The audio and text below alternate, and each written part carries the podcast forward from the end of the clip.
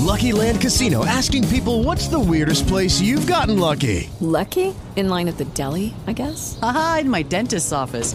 More than once, actually. Do I have to say? Yes, you do. In the car before my kids' P T A meeting. Really? Yes. Excuse me, what's the weirdest place you've gotten lucky? I never win and tell. Well, there you have it. You can get lucky anywhere, playing at Lucky Land Slots dot com. Play for free right now. Are you feeling lucky? No purchase necessary. Void where prohibited by law. eighteen plus. Terms and conditions apply. See website for details. Welcome to Inspire Change, a new inspirational and motivational broadcast that strives to empower, educate, and inspire men in a positive way. Please join me in welcoming Gunter Swoboda, international psychologist, author, speaker, and producer. Welcome, everybody, to another episode of Inspire Change. I made a decision the other day, and I decided I was going to spend this particular episode talking about peace and what it is. Now, partly this was sparked off by a client.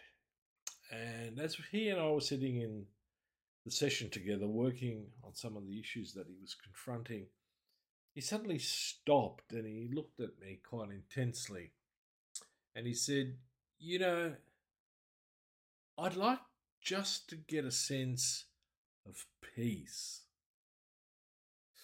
And I was intrigued by that because most of the time, most people ask me, you know, about being happy. You know, how do I achieve happiness?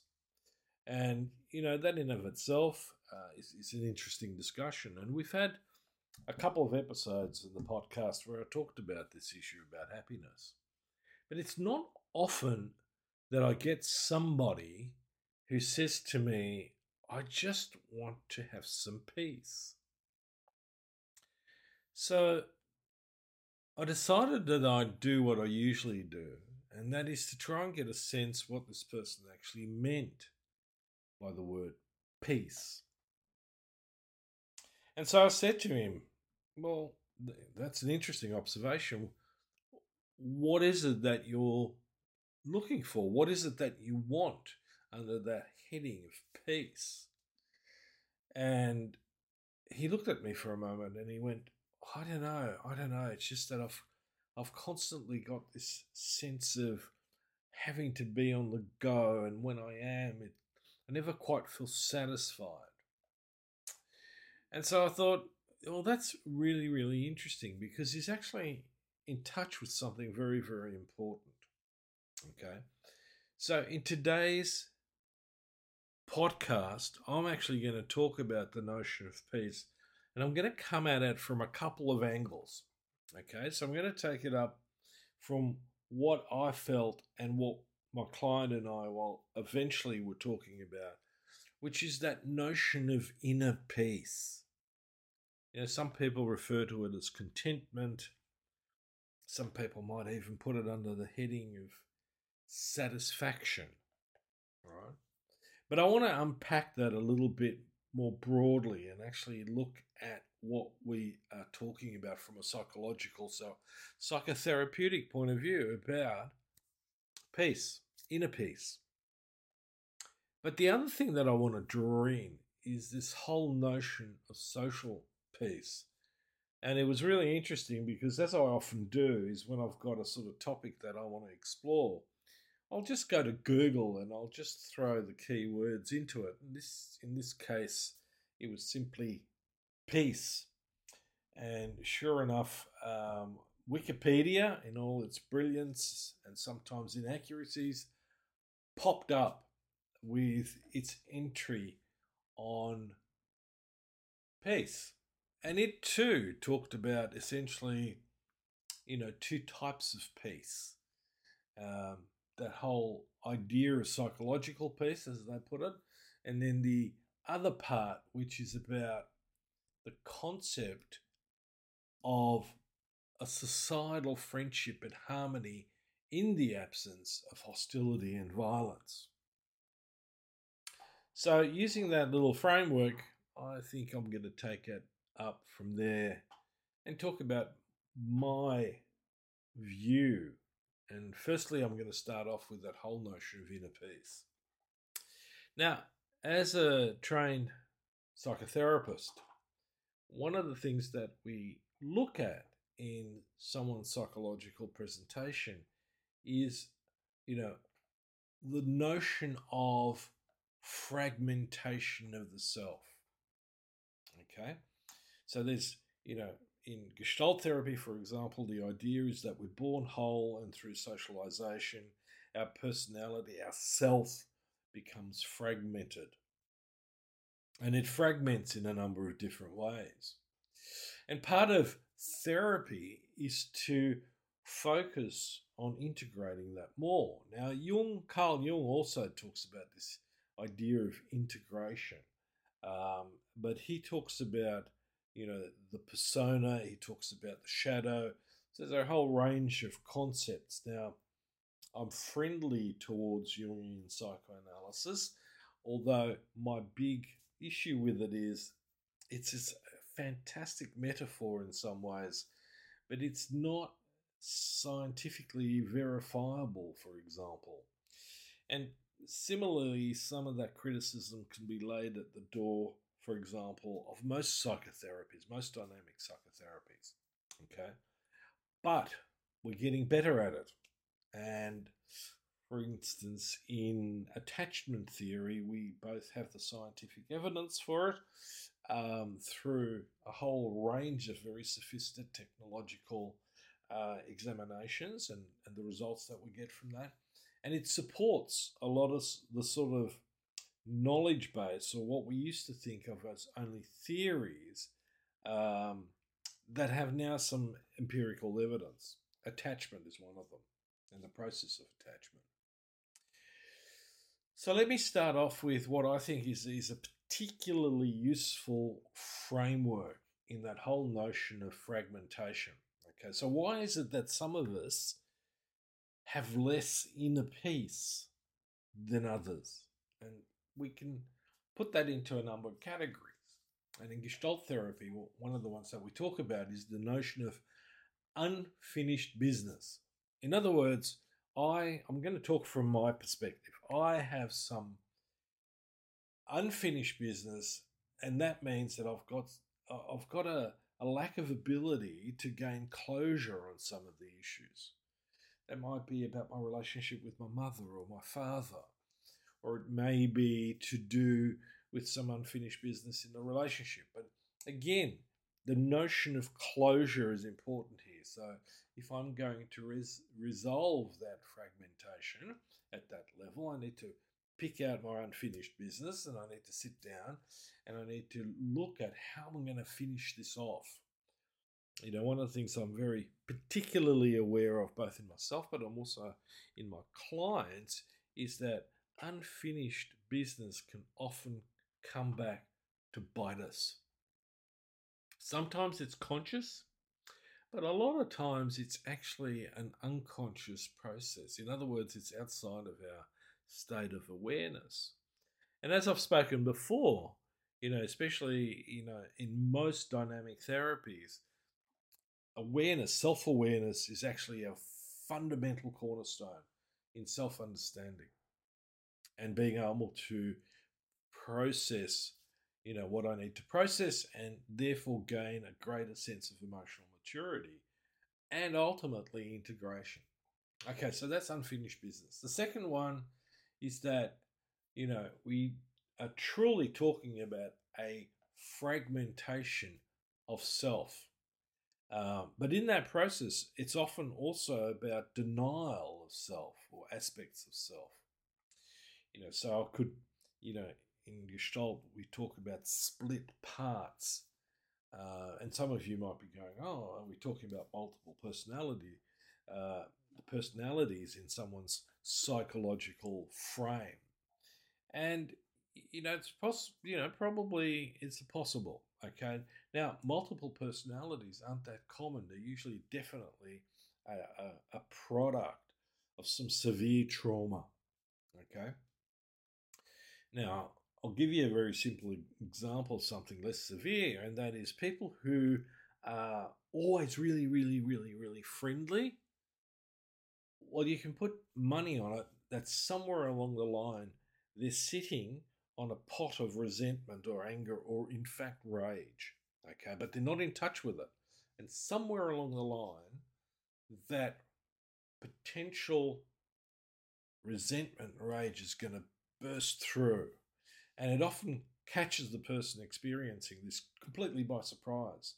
Uh, and, you know, at that point, it's often a little bit too late because the horse has bolted. It quite literally, you know, has has escaped into the paddock, and then, you know, requires some fairly serious reparation. Okay. Now, the other aspect is, you know, the the the, the sort of, you know, either or, like I'm either a good person or I'm a bad person. So we're talking about winning, losing, um, sometimes conflict of values, but also about top dog, underdog. Okay, so, you know, in Freudian terms, it's it's the struggle between the superego and the id. In other words, the the primitive self of the id, you know, impulse-driven, needing immediate gratification, and the superego, which is basically going, oh, you're being very naughty here. You know, it's the it's the moral override of the sort of, you know, in Eric Burns' transactional language, it's the critical parent over the wounded child. But we do all have, in a sense, representationally, that idea of, you know, the the parent in my psych, you know, in my psychic structure, the adult and the child, and the real conflict often, you know, occurs between the needs of the child and the demands, the expectations and values of the parent.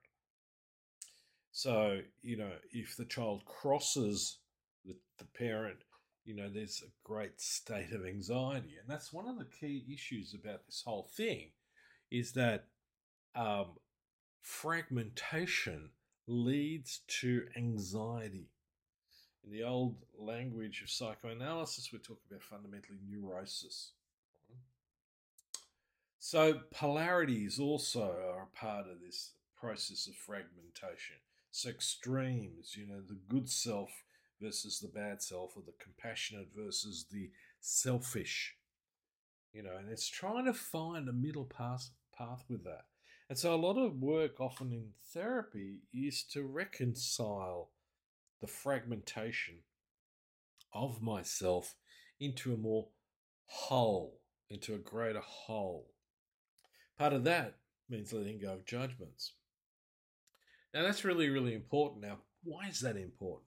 Well, and here's the link, because if I am not at peace in myself, the chances are that I'm going to have a very, very difficult experience in my relationships with others. And we sort of project this onto um, my environment. Okay, so, you know, if we look at people like Adolf Hitler, Uh, Adolf Hitler was not at peace in himself. This is a man with a deeply, deeply disturbed psyche, completely fragmented, uh, with a deep-seated rage. And, you know, given the opportunity which he got, he projected that rage onto the world. And so we had World War Two.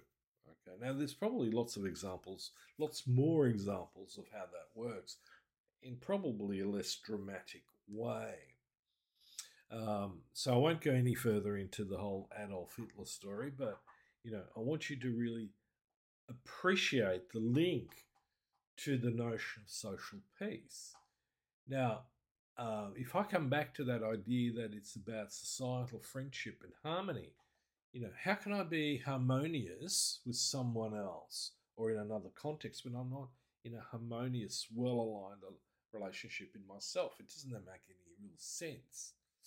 Now, I think the question we need to ask at this point in terms of social peace, is it simply the absence of war? Now, my argument is that that's not the case.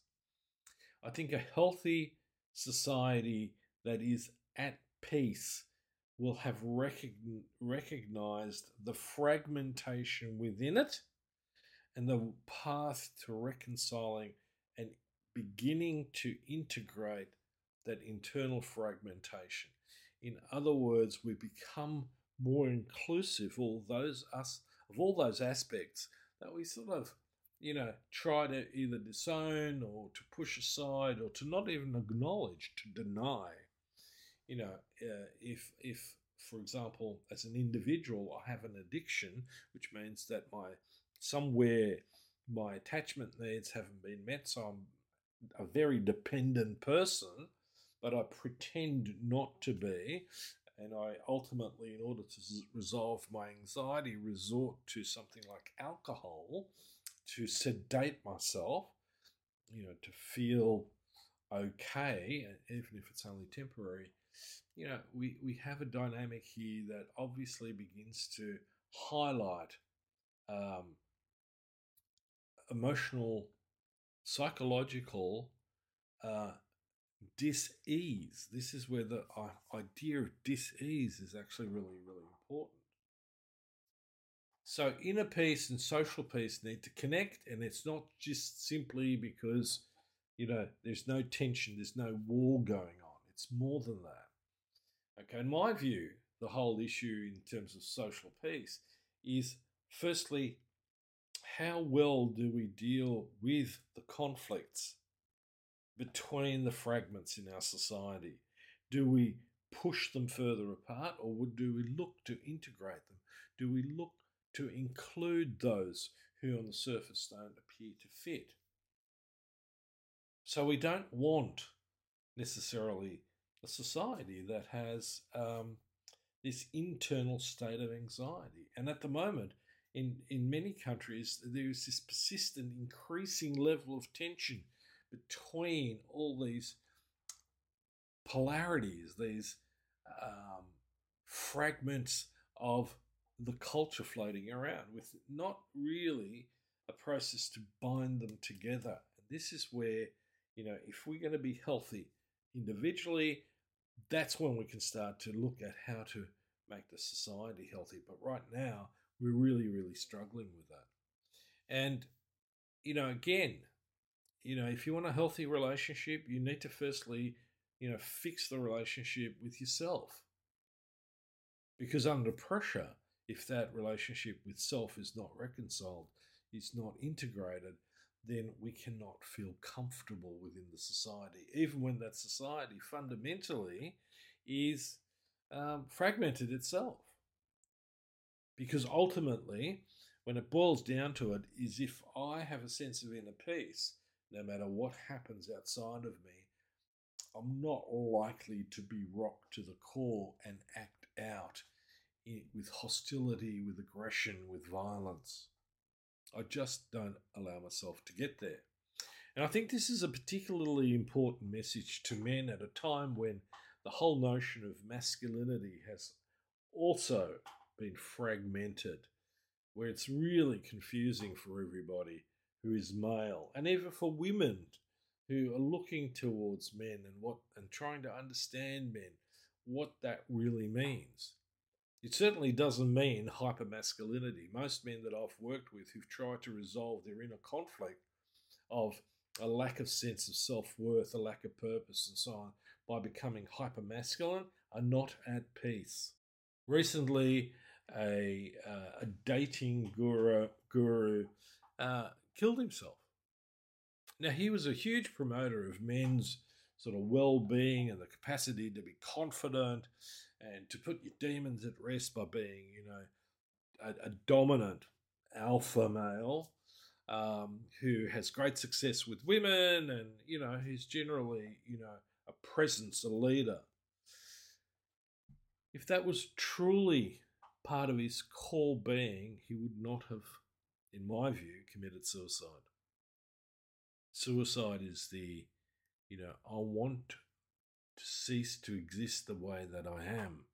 And unfortunately, people who get into that space take their life rather than going, maybe all I need to do is psychologically put the person that I'm currently working around to rest and become anew. It's a phoenix from the ashes scenario. So there's some real food for thought in that, and particularly I want everybody to reflect on, am I at peace? in myself, the psychological piece. You know, how do I think and what do my emotions reflect? And I think that the other part of it is, you know, the idea of, do I act into the world with peaceful behavior? Do I have an inner connection where I can stay calm and collected in the face of adversity? Or do I get drawn into the addiction of aggression and rage? So on that note, I'm going to finish, and I will hopefully have you as my company next week for another topic on Inspiring Change. Gunter Swoboda does individual and group coaching for men looking to grow. For more information on this and the global Making Good Men Great movement, check out good men great dot com. If you have a topic for the show or would like to be a guest on the air, please email Miranda at nortainment dot com. That's M I R A N D A at N O I R T A I N M E N T dot com. Thank you, and always keep inspiring change.